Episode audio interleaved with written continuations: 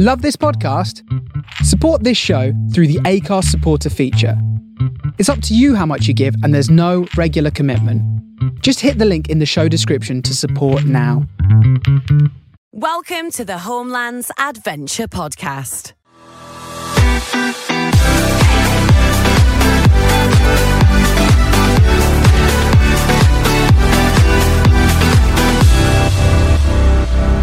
Storytelling inspired by adventure. Welcome to the Homelands Adventure Podcast. I'm your host, Cameron Hall, and it's a true honour to be joined today by uh, a p- real pioneer in the world of free skiing, affectionately and commonly known as the, the godfather of free skiing, Mr. Mike Douglas. Hello. Hi, Mike. It's a pleasure to uh, be chatting to you today. Um, and just to start off with, I just wanted to see if you could give us a little bit of a snapshot about how you first got into the sport of skiing. Uh, I was in, introduced to skiing on a school trip at 10 years old. And, uh, you know, I'd recently moved to a, a new town that had a ski hill not so far away. And, and uh, from the first day, that was it. I, I, it was the best thing I'd ever done. And from that point on, I, I pretty much did everything I could to spend as much time at the ski area as I could. And as your passion and interest in the sport developed, where was the turning point for you where you thought, okay, right, this could be something that I could turn into a professional career? you know it, it took quite a while i i was a passionate skier all through my school years um, ended up going off to university straight out of school but while i was there i was just daydreaming about skiing all the time. I had uh, my best friend at the time had moved to whistler and was taking a gap year and and and skiing and i was really jealous. And so i, I kind of talked to my parents and and decided that the next year i would do the same. And since you know from from the get-go my plan was to spend one year in whistler and then sort of get it out of my system and go back to to the real world and so I- wanted to take advantage of everything i could when i was when i was in whistler and so i was i was competing in races and mogul events and i was i called the local photographers and i said if you want you know someone to shoot photos of and and all this sort of stuff and um everything kind of went pretty well, to be honest. Uh, I did good in the competitions. Um, we got a bunch of photos published. I made it into Powder Magazine, which was kind of a dream at the time, and um, and things just kind of started rolling from there. And I stuck with my plan to go back to school for the next year, except that I wasn't intentional, believe it or not, but I missed the deadline to to enter some classes that I wanted to take and when and around that same time i also got an invite to make the the bc freestyle ski team. And when those two things happened together i said you know what? I'm going to go back to whistler for one more year and i'm going to give it another go and see how it goes. And then it just kind of all took off from there. At that time, who were you looking up to in the sport as your idols and the, the guys that are uh, perhaps inspiring you to take that route? Well, it, it- you know my early idols were were guys like Scott Schmidt and and Mike Hattrup and Glen Plake, you know the the stars of the Greg Stump and Warren Miller ski films. And then when I got to Whistler, it shifted a little bit um, because I got quite into mogul skiing, and so mm, the people I was looking up to here were guys like John Smart and Lane Barrett, and B. Thomas, who were sort of the the best mogul skiers from this area, and and they be kind of became my my main ski crew, and um, and you know shortly after I ended up making the Canadian team, and then you know for the next five years after that, I was pretty focused on the mogul skiing world. And was it meeting those characters that took you in the direction of mogul skiing, particularly, or was that something that you had a, a, a passion for? Because in terms of free skiing, I guess there's, there's fairly uh, more limited options in terms of the avenues that you could take then as to the avenues that you can take now. Yeah, I mean, like back then, being a professional free skier wasn't really a thing. Um, you know, there were there were a handful of of guys like that I mentioned, Schmidt and Plake, and these guys that were doing it, but people weren't like getting sponsored for being free skiers back then. So you had to kind of take the competitive avenues if you wanted to just sort of make your way. And so um, it was really the mogul skiers that that I met. Like they were just the best skiers on the hill, and I wanted to ski with them. And um, and I met them, and they let me tag along. And then so they were the ones that said, "Hey, you know, you're a pretty good mogul skier. You should you should enter some competitions." And and I did, and, and did well. And then and then um, that that became my thing but i didn't have those dreams growing up. Like olympics weren't really in my sights as a kid growing up and i'd never competed in skiing until i was 19 years old so i was uh, i was definitely late to that game. I think in my heart i was always a free skier. That was the thing.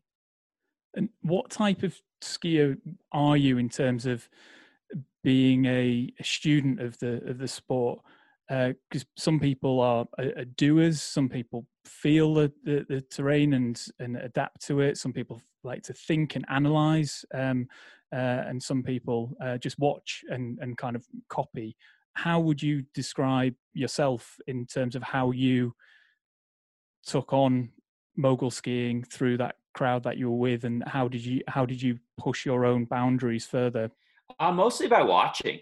I never had a coach until I made.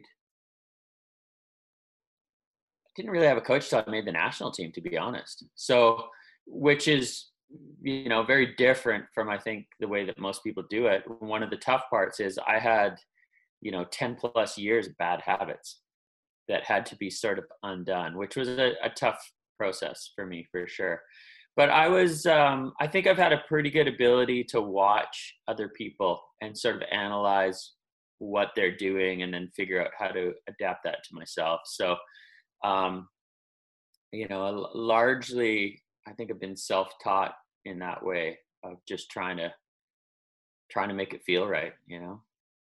So hard, how hard was that when you're competing with guys that have come from those uh, coaching programs, and that's all they'd perhaps ever known um, growing up in the sport.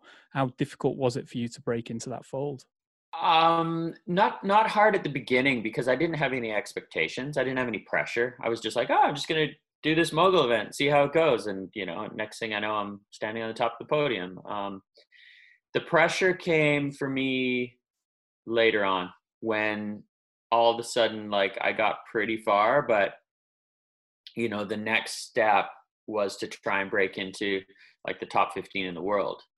And that's where things broke down for me a little bit. I had some barriers just some some technical barriers um, that were holding me back you know just trying to undo bad habits. Um, you know those bad habits carried me so far but when you're competing against the best in the world it doesn't work so well. And so with my coaches it was tough because you know they really had to break those habits down and and the process of doing that was was quite demoralizing for me.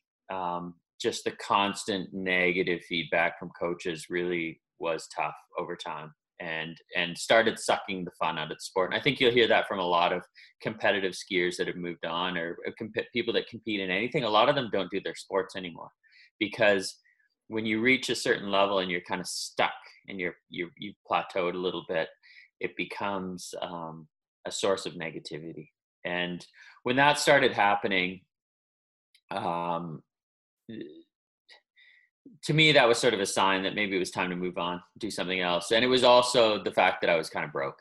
Um, when you're, you know, mogul skiers at that time, well, and all the time, they, they don't make a lot of money. I mean, I was barely, I would work all summer and spend it all winter to just try and keep myself going on the on the tour.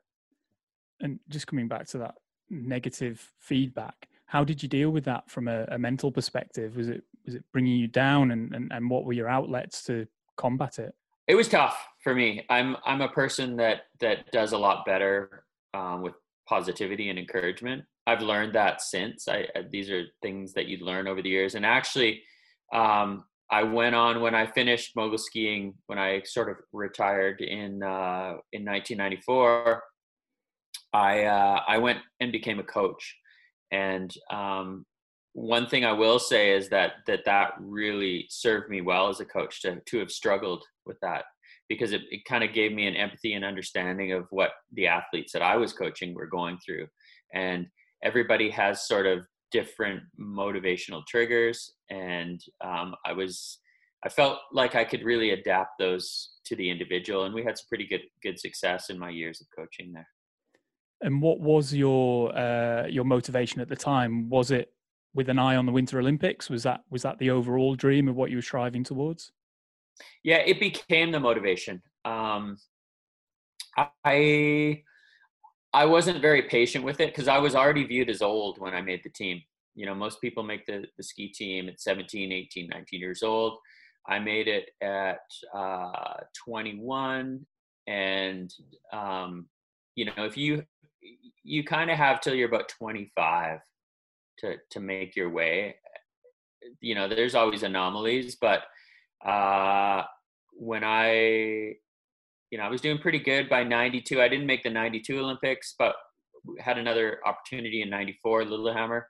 And so that, that became a goal um, in those years. And I, I was the first alternate for the Canadian team for Lillehammer. Didn't make it. Um, but there, there is some, some solace there because the, my teammates did really well. Jean-Luc Brassard won that year and our whole Canadian men's mogul team, I think the worst finisher was seventh or eighth. So they did very well. Was that the a failure for you at that time to have not made the team, or were you at peace with the fact that you got a, as far as you you could within the discipline? It was a bit of a disappointment, but I didn't feel like it was a failure. You know, I I I was able to look back and go, you know, you've been on this team for three years. It's not like it was a career goal that just never happened. I mean, everything happened quite quickly. And for me, at that time, you know, I was mogul skiing. I was very focused on it, but I also had a lot of sort of side ski stuff going on. I was working with a guy named Hide Chiyasu, who uh, who was who was pretty deeply rooted in the Japanese ski business and ski scene. All my sponsors were from Japan at that time, and the business in Japan was booming. And I would go over to Japan and do mogul demos and and events, and um, and I made a lot of connections through that. So you know the the competition season would end and I would often head off to Japan for a few weeks and and do that kind of stuff.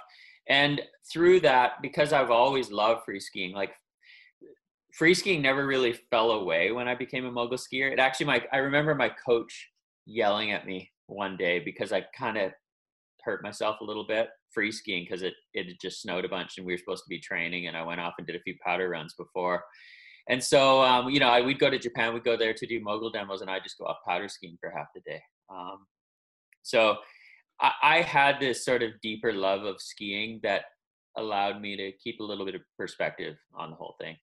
And how did those connections from Japan come about? Were they uh, was that a market that was reaching out to North America because they were looking to expand, or was that through some personal connections that you had from perhaps in Whistler?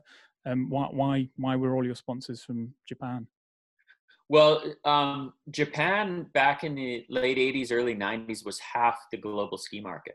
Like half the skis sold in the world were sold in Japan. So they, they were booming. They had more skiers than anybody. And the business over there was really strong. So obviously they're, you know, when the economy's booming like that, they're looking for people to help them market products, whatever. Mogul skiing was also huge in Japan. And so I was a good mogul skier and brands wanted to have me on their stuff or have me come and do their demo at their event or whatever. And um and yeah it just kind of carried through. Also whistler has a, a, a, good connection to japan. There's quite a, a thriving um, little japanese community in our town. And um, being a you know a, a, reasonable length direct flight to tokyo from vancouver uh, that connection happened quite easily and so, did that help to give you um, more of a of a platform when you transitioned away from the mogul skiing because you already had uh, another aspect of the sport sort of bubbling away um, outside of the the, the the, the training camps and maybe the more regimented side of the sport that you've been in? Yeah, for sure. I mean, I I went straight to coaching when I sort of retired from moguls, and I coached locally here for two years uh, with the the Whistler Blackcomb uh, freestyle team and then I actually coached two years with the national team as well after that. But during that time, um, I kept my Japanese uh, connections going through business, through sponsorship, and um, it was actually the end of that deal when the economy collapsed in Japan and the ski industry started tanking. That was sort of that was the the catalyst that that got the next phase of, of my career off the ground. In terms of the, you mentioned a little bit earlier about um, being in like a powder magazine. From the content side of things, when did that start to happen for you? Was that already underway when you were on the mogul side of in being, you know, pictured, um, having pictures taken, being in films, and being in front of the camera? It was happening, but not as much in North America at that time. I had a little bit, you know, I do the occasional photo shoot here there in, you know, around Whistler, but where it was really happening was in Japan. So through my mogul years, I was making one mogul or extreme movie a year um, for the Japanese market. So, um, you know, there'd be a, a Japanese producer come over and we would film here, usually just right after the sort of the mogul season would end. We would film here in Whistler for like the next four to six weeks and try and try and do a film. And it, it usually had mogul skiing in it, but it also, you know, we'd go heli skiing and and we jump off cliffs and and do all that kind of stuff. So it was kind of happening, but it wasn't until um, we got the whole um, 1080 new school freestyle thing going in 97 where it, it really turned and took off.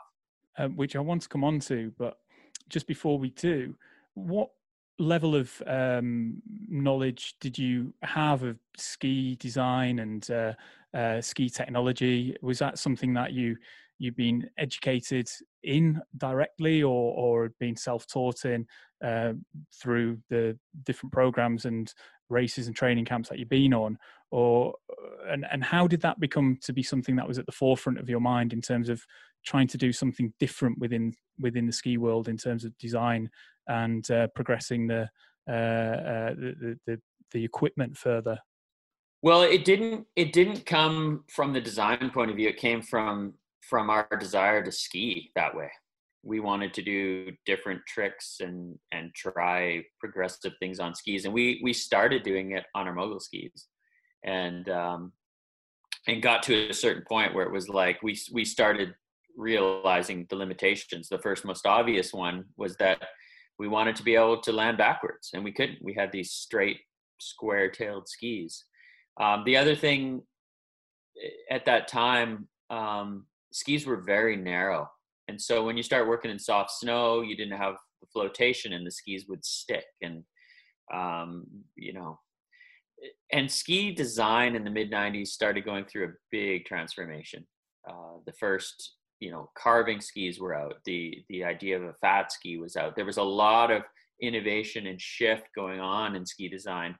And we were trying all these skis. Um, because you know my my ski sponsor at the time, which was Kneissl um, out of Austria, but through Japan was how I was being sponsored. They were one of actually the most progressive uh, ski companies in the 90s when it came to design. They had, I think it was the second ever sort of shaped ski.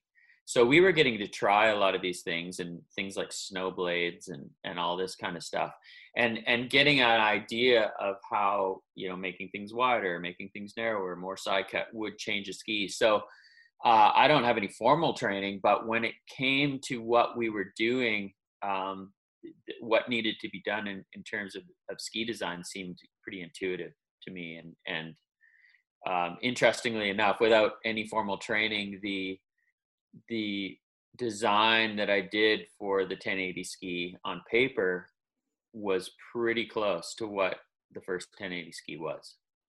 How do you go from having thoughts and ideas and concepts that perhaps you're talking about with uh, colleagues and friends on the chairlift and in the gondolas and in the you know the bars to taking that forward to a company to say, hey, I've got this idea. I think this is going to be revolutionary for the sport. Let's make it happen. Presumably, there's a lot of hard work and process that you've got to go through to be able to get to that point of actually having a physical product yeah it was it was really difficult actually um, and a lot of credit goes to a colleague of mine uh, Stephen Faring, who was actually my mogul coach when I was on the Canadian freestyle team. And we kept in close contact. He was actually, at this point, 1997, I was coaching with the Canadian team. I was one of the mogul coaches, there were several. Um, and uh, he was coaching the Japanese freestyle team. And he was also working quite closely with the brand Salomon in Japan who was sort of hungry for some new ideas. Keep in mind the ski industry was sort of on the downhill slide over there and not doing particularly well. So Steve, you know, as we were up training and and uh, myself and the new Canadian Air Force boys would be fooling around and and trying new tricks. Uh, we were having dinner one day, and he said, "Man, you guys should you guys should make a ski that's made for that. Like, I bet you Salomon in Japan would be super into that." And I was like, "Yeah, well, you're you're right. We we probably should." and so that kind of kicked it off and got the whole thing going and then um, uh, I wrote up a, a 20 page proposal about about this not only the ski i didn't give away the designs but wrote up like why i thought the concept would work. We made an eight minute video called air carving that sort of illustrated what we were trying to do introduced the, the crew. And then um, i gave this stuff to steve and he took it to salomon in Japan, but he also took it to the top eight other ski brands in Japan and around the world, um, using sort of his connections to to try and make that happen. And uh, you know, we thought, I don't think we thought we had a hit on our hands, but we thought we had a, a pretty good argument on why this would work. And um, long story short, over the next three months, uh, the door pretty much got slammed in Steve's face um, repeatedly. And in the end, after three months of, of peddling it around the ski industry to all the top brands, uh, we had the biggest interest initially was from Rossignol. And the sort of second most interest was Salomon. And but neither one of them were really behind it how we thought they needed to be. Rossignol in the end said, "Look, we're not going to build you a ski. We kind of have something similar, which we'd already tested and we knew didn't work, but they they thought that they had it. They said, "But you guys are really good skiers. We'll sponsor you. So if you want some product and whatever." And we're like, "Well, you're kind of missing the point. Like that's not what we're trying to do here." Um, so we let that one go. And then I remember it was ski season was about to start. I no longer had a ski sponsor because my mogul sponsor out of Japan, Kneissl, was done. Um, and I was quite sad. And then I got a phone call from um, the guy who was running Salomon in Canada at the time. His name is uh, Guy Bertillon. And he said, Hey, Mike, I, am a, such a fan of what you guys are trying to do. I think it's such a great idea.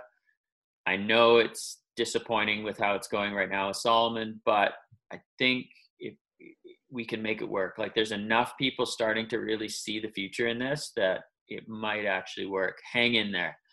And so, um, right when I was kind of ready to give up, to be honest, um, that call came, and I, and so I was like, okay, I'll, I'll, hang in there a little bit longer.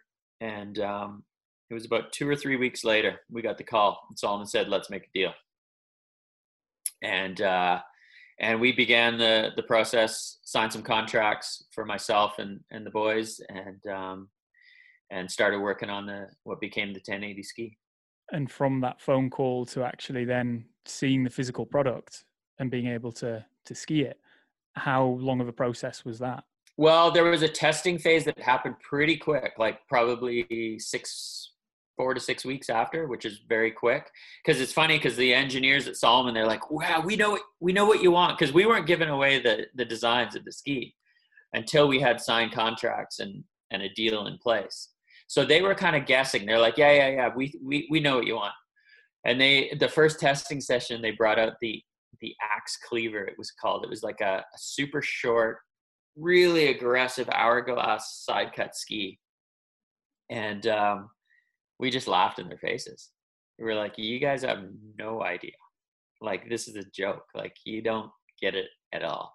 So it was kind of back to the drawing board. And then once you know that kind of helped fast track our contracts getting signed and then once uh, once that happened we started uh, talking specs on the ski and how it needed to be and they fortunately Salomon had a ski in the range called the X Mountain at the time, which was the chassis that we wanted to build the ski on anyway. Like out of all the brands, we kind of narrowed in on that one as the one that had the shape that we thought would work.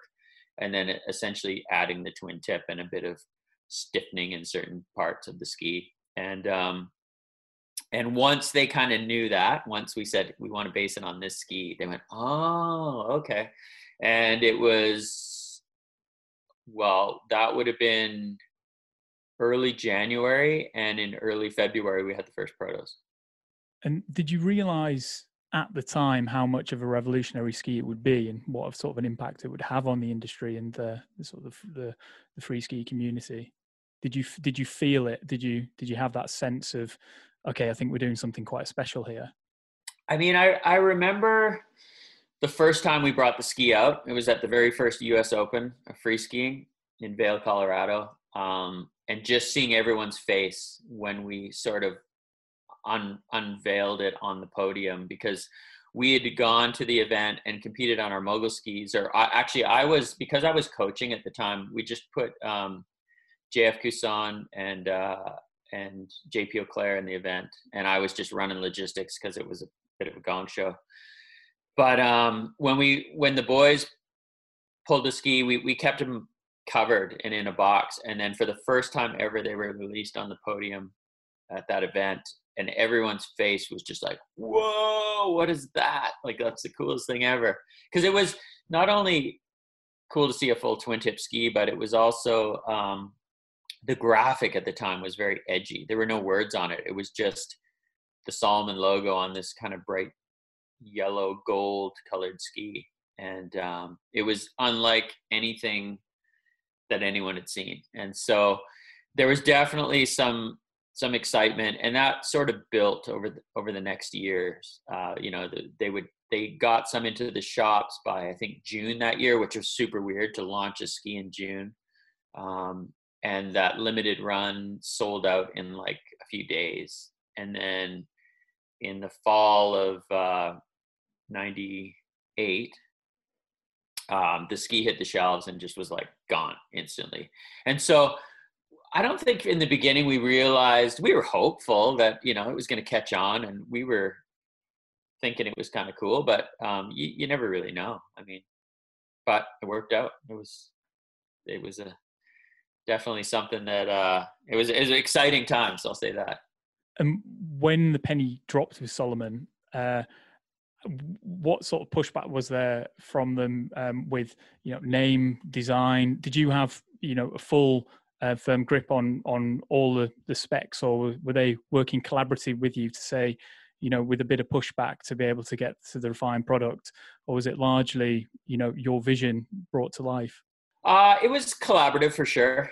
Um, you know we would we would suggest things and uh, the name we did not come up with. We first thought it was kind of goofy actually um, but the graphic we thought was cool. Like we were all pretty fired up on the graphic.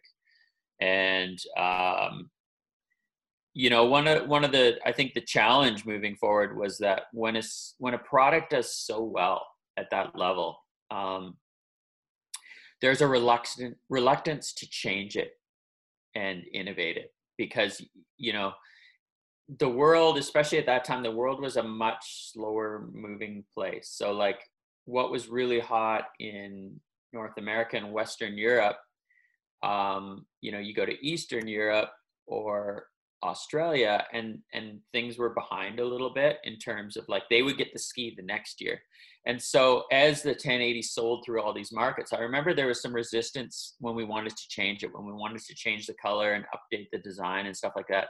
And and I remember there was some pushback in the business going, we hang on guys, we we this thing is selling so well, like we got to just keep it the same. We're like, you can't keep it the same, you're gonna kill it.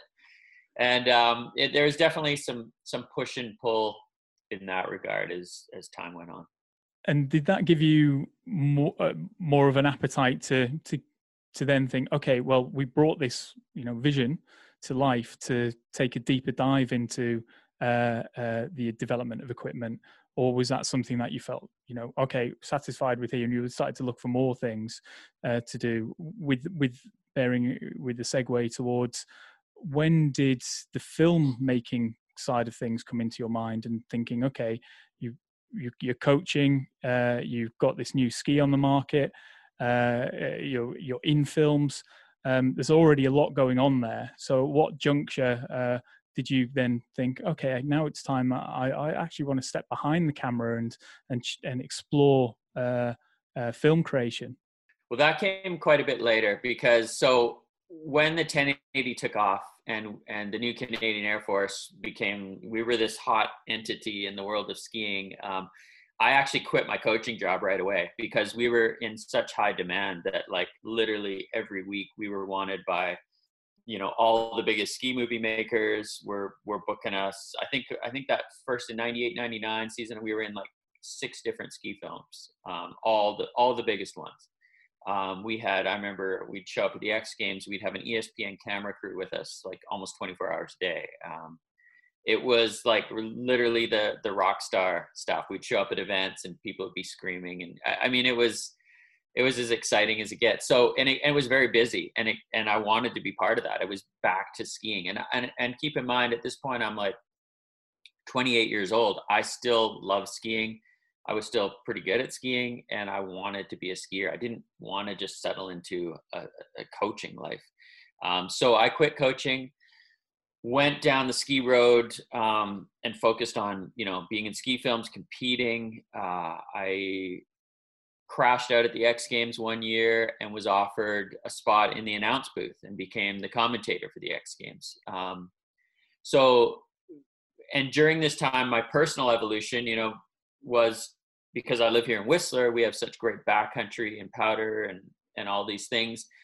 I moved myself sort of out of the terrain park where you know you know I'm nearing 30 years old, my back's starting to get a bit sore, um, and I started focusing more on the backcountry. I a snowmobile, and and at that point developed the pocket rocket ski, which was the first fat twin tip. Which fat it was 90 mils underfoot, which is laughably not even fat these days, but back then it was a it was another revolution so that ski did very well also um, and it wasn't until and keep in mind i was also a part owner in the momentum ski camps at whistler. So all summer i was running a ski camp and training kids on the glacier um, and coaching in that way. But when my wife and I started having kids, that was kind of the first shift because running ski camps in the summer and being sort of a rock star skier in the winter, you travel all the time. And then with kids, um, the travel became more difficult. And even the time away during the ski camp, I was like living in a hotel in my own town because it was so busy dealing with the ins and outs of what's going on 24 hours a day in ski camp world. Um, and I, I kind of started to burn out a little bit on that and, and wanted to do something that had a little bit of more of a normal schedule, I guess. So that's kind of where the film uh, came from because I, I looked around and said, well, what am I into?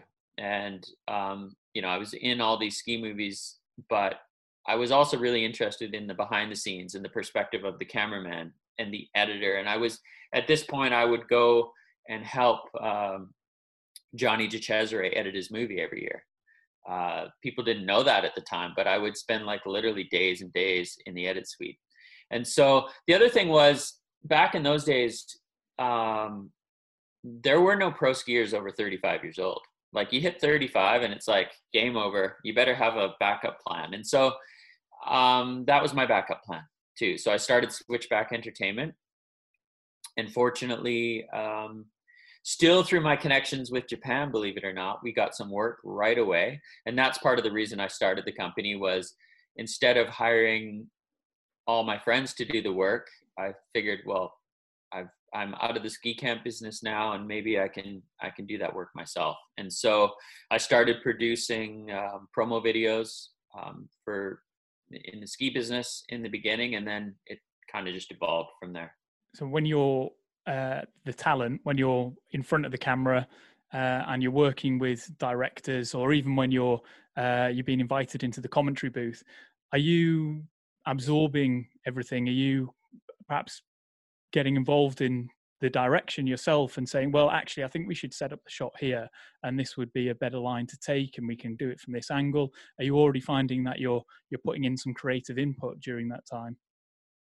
Yeah, for sure. I mean, um, I like I said, I was I'm just I'm a really curious person, and I I, I every everything I've been involved with, I've been I've been trying to learn from and trying to watch the way people do things, and you know whether it was skiing in the beginning or or filmmaking or making television with ESPN. I mean, ESPN, I will give full credit. They taught me how to tell stories because you know the nice thing about you you get in as a skier when you're in the ski world you think that it's like the whole world and it's like super interesting to you but when you get that outside perspective that espn gave me because these are guys the guys producing the x games television shows they might ski but they're not skiers you know what i mean? They don't speak the lingo. Um, and and it took them a few years i think to finally drive this into me but my job as a commentator wasn't just to tell you what trick you just saw. It was to give you a reason to care about what you're watching on the screen. And um, because action sports to be honest for to, to most people are pretty boring. There's not this big rivalry between two great football teams or or or um, you know a battle of, of two boxing legends or whatever. It's like a bunch of kids who you don't mostly know the names of doing tricks like how do you make that interesting? So we would we would talk a lot about um, how can we give grandma a reason to care that that Simon Dumont and Tanner Hall are the two greatest halfpipe skiers in the world and they're about to face off in a you know for a gold medal. And so um, that was really helpful in, for me moving forward in my film career because at the time um, when I got started, it was really a world of ski porn. We called it. It was action and music, and and the progression of the sport was what made it exciting. But when I came in with Switchback, and when when we started um, Salomon Free Ski TV, what I really wanted to do was was bring it to life in a different way. I wanted to tell stories about the characters. I wanted to tell stories about the places we were going. It was always athlete segments. It's like, oh, here's Mark Abma's segment, and here's JP Auclair's segment, and it would be a collection of their footage from could be anywhere in the world. It was just like, check out this dude, he's awesome. And instead, I was like, well, why don't we do, you know, why don't when we go to Japan, let's make a Japan piece and tell a story about that. And so um, that's really common now. Like that's kind of how things seem to go. But back then, that was that was a pretty um, radical idea. I'll say. You mentioned ESPN giving you sort of a different perspective on the storytelling process. Did you take any ideas and inspiration from other areas outside of skiing through perhaps films or books or um, arts or culture in different ways? Did you start to absorb other types of content and try and bring that within to the adventure sports world?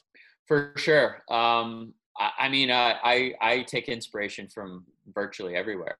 Uh, I read a lot. I I'm a a fan of documentary film and adventure film. Um, it really wrapped up for me when I started uh, when I went to my first film festival as a filmmaker and I started seeing all these films that were so inspiring and, and well done, and then meeting the filmmakers and and um, just trying to learn from what they were doing and trying to raise the craft of my own filmmaking and and add levels of sophistication and storytelling and and that sort of thing. And so, um, and that's honestly what I continue to do today. Um, uh, you know, Mountain Film and Telluride, which is one of my favorite film festivals, they just released their whole festival online. And so I've been for the last three days, every evening I go and, and watch, you know, probably three to four hours of, of films.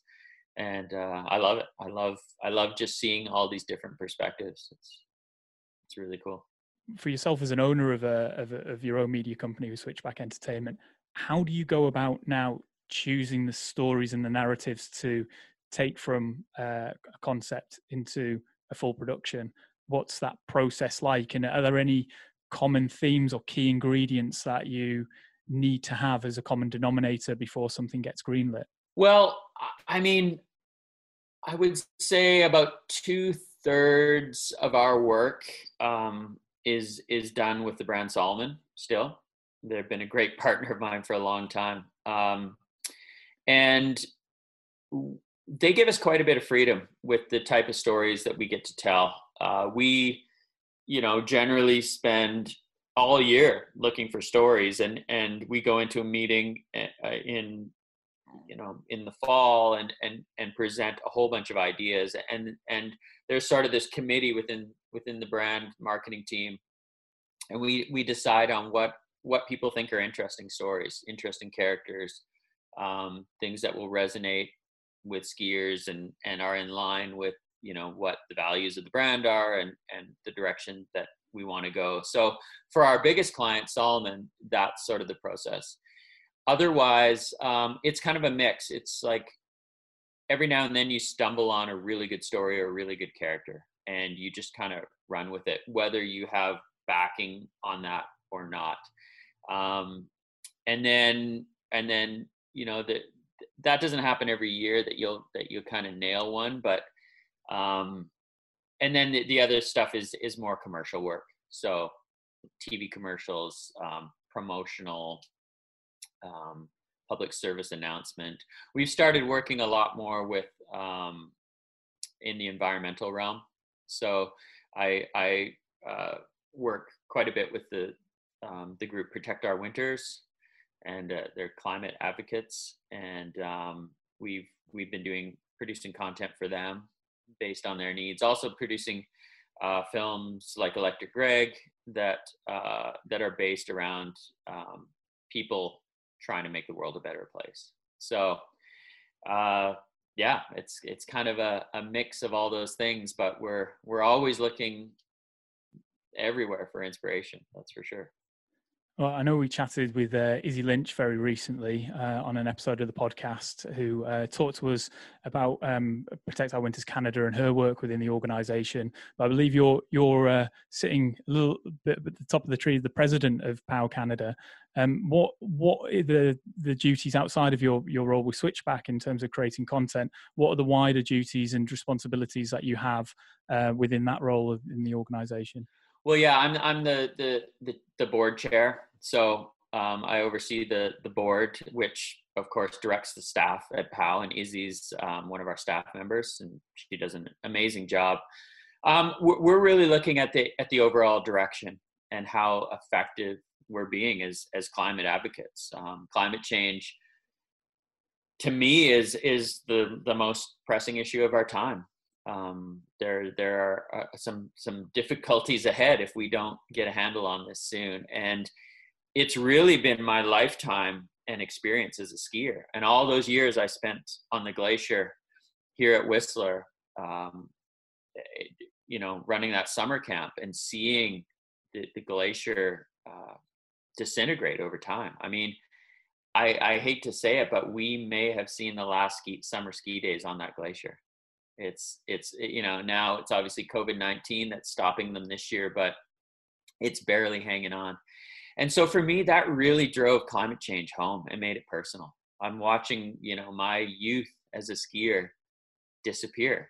Kids that want to do what I did can't do that anymore.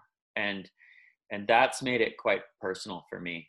Um, and so climate has been a, a topic that you know for the at least a decade now that's been uh, fairly close to the front of my mind and something that I've watched closely. I always thought that governments were going to do something about it. I thought that they would collectively get together and, and make a serious effort on this.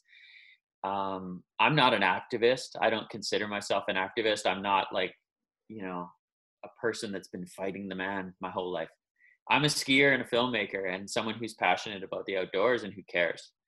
Uh, and when I saw that not enough was being done. I was like, well, if no one's going to do it, then I can't really complain if I'm standing on the sidelines, and that's how, that's why I got involved. And uh, Protect Our Winters seemed to be a group that I could identify with. I first got involved with with POW in the U.S. and then realized that we really needed uh, an organization um, like this in Canada as well, and and um, came back and with a few others we started POW Canada. Uh, three, geez, 20, 2018, I guess we launched. So only two years ago, but it's been a busy two years. We've been we've been able to get some stuff done. It's good.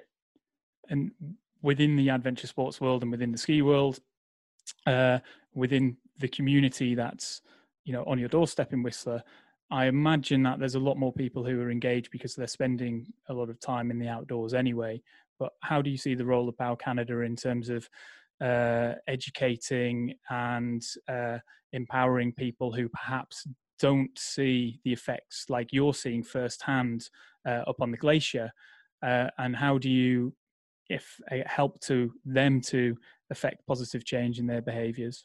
Well, yeah, I mean, we're we're fortunate because we are talking primarily to the outdoor community and people that spend a lot of time outside and in nature and in the mountains. Um, when you love something, you you're willing to protect it.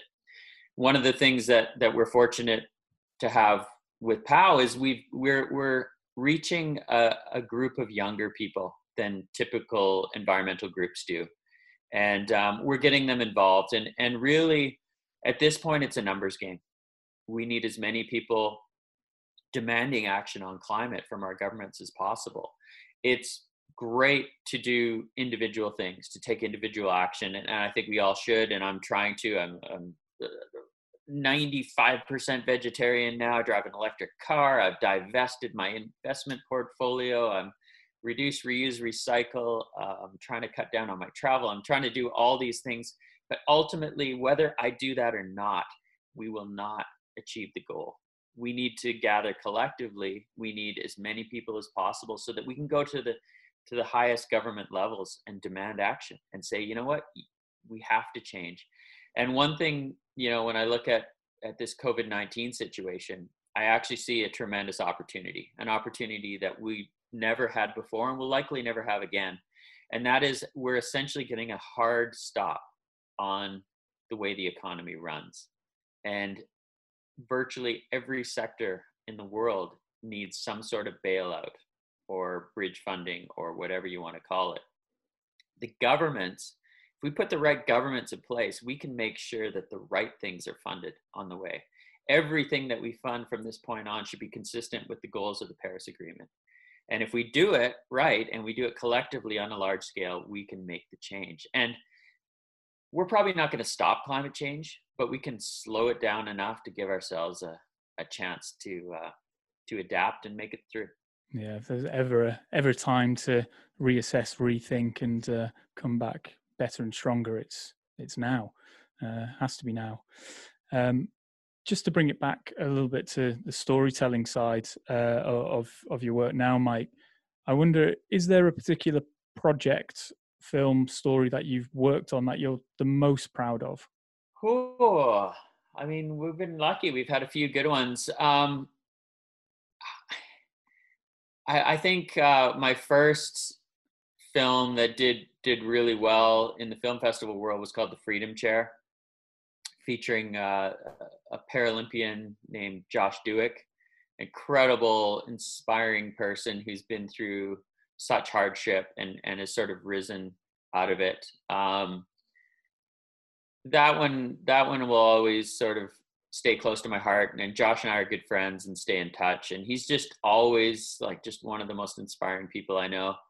Um, you know, working with Andreas Fransson on Tempting Fear. Andreas was was a uh, incredible mind and and just philosopher and and exploring sort of the limits of of of human potential. Um, sadly, he lost his life in in 2014, but it was just really interesting to spend time in his mind. Um, some of the travel stuff I've got to got to do, um, spending time in Kashmir uh, was was incredible, and just seeing those cultures and trying to bring some of those things to life.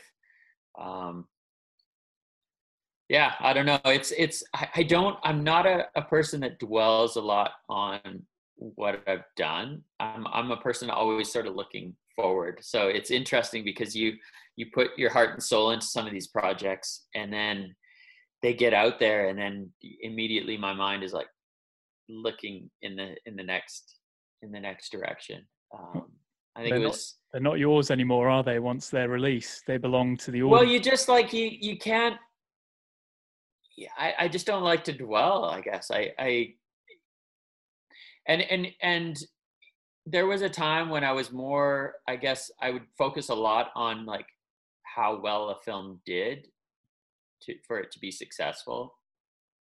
Um, you know what are the reviewers saying and and how many views is it getting? What's you know all these type of things.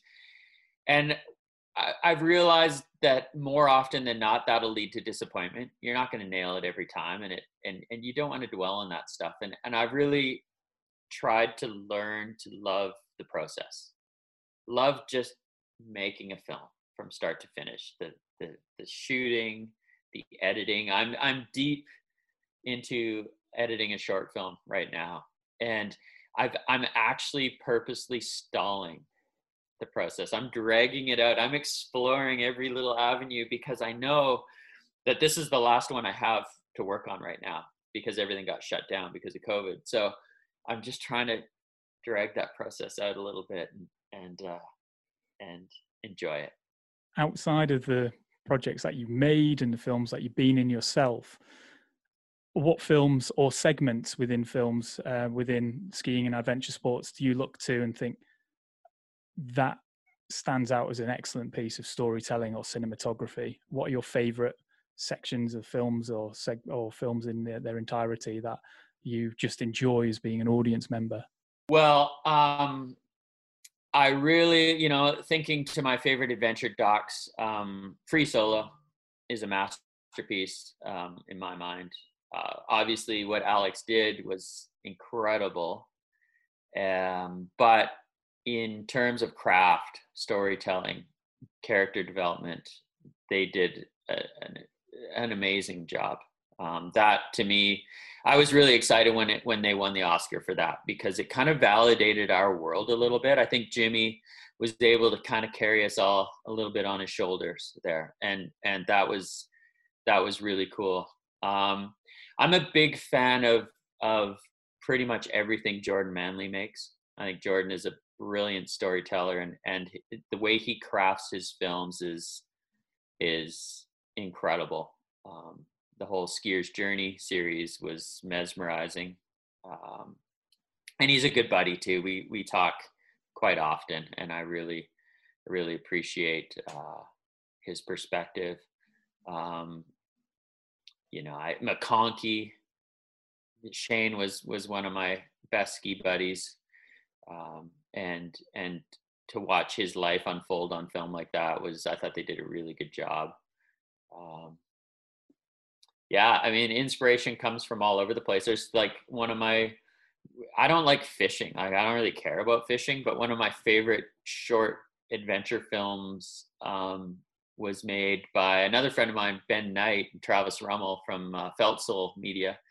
Um, it was called eastern rises and it was about this fishing trip to kamchatka. And uh, on paper it sounds like the most boring thing in the world and i love that film so much that i went and saw it twice at a film festival which i don't think i've ever done before. So um, i just love i love the craft. I love uh, you know i watched a film last night about mental health. It's part of a mountain film called live and i was just captivated for an hour.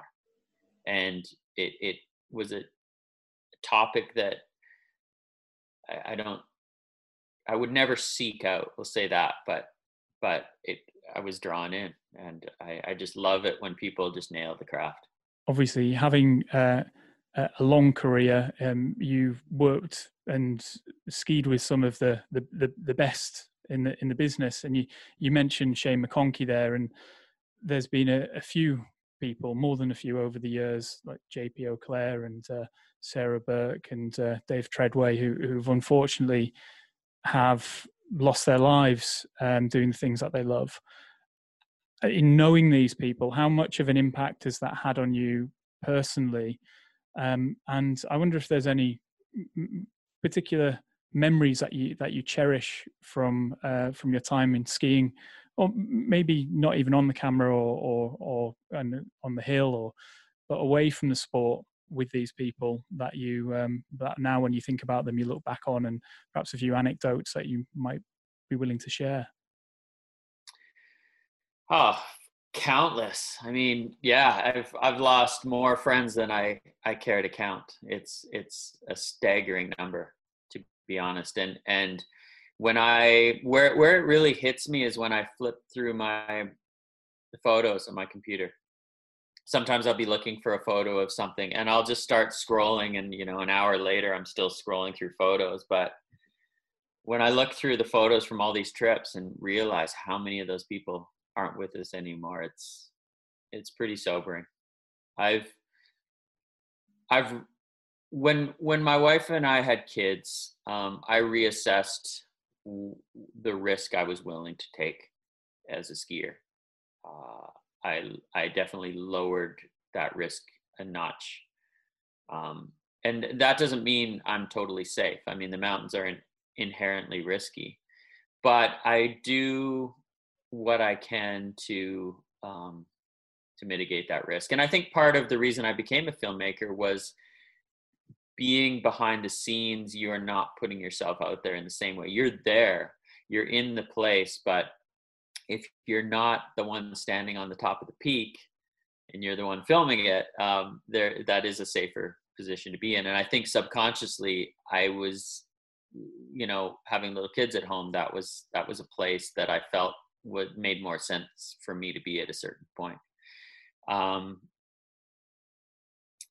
but yeah, I mean the stories. Geez, I I could go on for hours, and and mostly it's the good times. It's the it's the laughs and and the silly things that we've done that that stick with me and um you know shane's practical jokes. We were we we always did a, up until when he died we did an annual trip every year to chile together. And so we always regardless of whether how many times we saw each other during the year we always had that one trip. And it was just nonstop practical jokes whether it was ice cream eating contests um, with the kids in the hotel or um, taking um, ridiculous photos of inappropriate parts of your body to um, you know one one year shane brought his his daughter and wife down on the trip and and um, and he filled one of the other guys in our room he filled his ski bag over the course of the week and all the little pockets on the ski bag filled them with um, dirty diapers. And then that guy flew home with a whole bag full of dirty diapers and didn't open that ski bag for three months.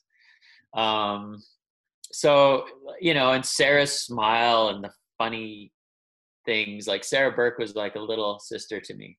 And so I just remember her like taking care of her like a little sister and, and just silliness. JP, his laugh, uh, yeah, it's it's um, I don't know. I, I try not to let it get me down. Um, thinking about all this stuff, I try to try to keep it keep it positive, and I and I do keep in touch with a lot of the the family members um, to make sure everybody's doing okay. And uh, it's yeah, it's tough, but it is what it is. It's it's life, right? It's um, yeah. it's not boring. I'll say that and for yourself as well, there must have been a few, more than a few scary moments uh, over your career, um, and perhaps still today when filmmaking, trying to position yourself in certain places to to, to get the right shot and whatnot. Are there any stories that you can share in terms of some, you know, maybe near misses that have been quite sobering for you? A lot. I mean, I, geez, um, I, at least once a year, I end up in a position on skis or in the mountains where I'm like, I really shouldn't be here. This is really bad. This could all go wrong quickly. Um, and no matter how careful you are, things happen. Um, you know, lots of lots of close incidents um, with avalanches, near misses, um, you know, even even crazy travel, like being stopped at a, a a, road checkpoint and having a you know an automatic weapon pointed at you as as you're asked to to show your papers like stuff like that. You're like oh man i don't want to be here right now. Um yeah it's uh i i actually had a flight early this year earlier this year where i got um it was a red eye through the night and I got violently ill like 30 seconds after takeoff and was ill the entire flight and just like it was a disaster. I mean, just stuff that's like what's going on? I mean, thank goodness that was before the COVID thing took off because I think people would have like probably killed me thinking that I was like gonna infect them all or whatever. I mean, just crazy stuff. And moving into more positive uh, aspects, you work with a lot of people, um, a lot of the big names within the within the sport. Uh, is there anybody over the sort of the decades that they've gone by that you haven't worked with but would have loved to?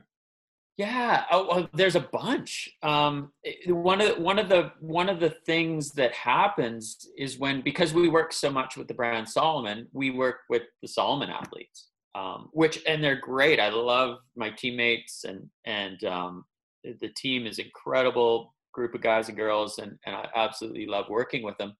But what what happens is we all end up getting siloed into our groups of, of athletes and and you know the TGR athletes work the TGR athletes and the MSP and you could go across the world like that the different crews um, so for me, it's interesting you say that because this past winter in January, I had an opportunity. Uh, I, I picked up a job in Japan and um, it was a social media based job. And they said, We want to hire you to do some promotion for our ski area. Um, we want you to come with one other pro skier. And I said, Well, do you have anyone in mind? And they said no. Um, we'd like them to be you know to have a pretty good social media following but after that it um, it doesn't really matter.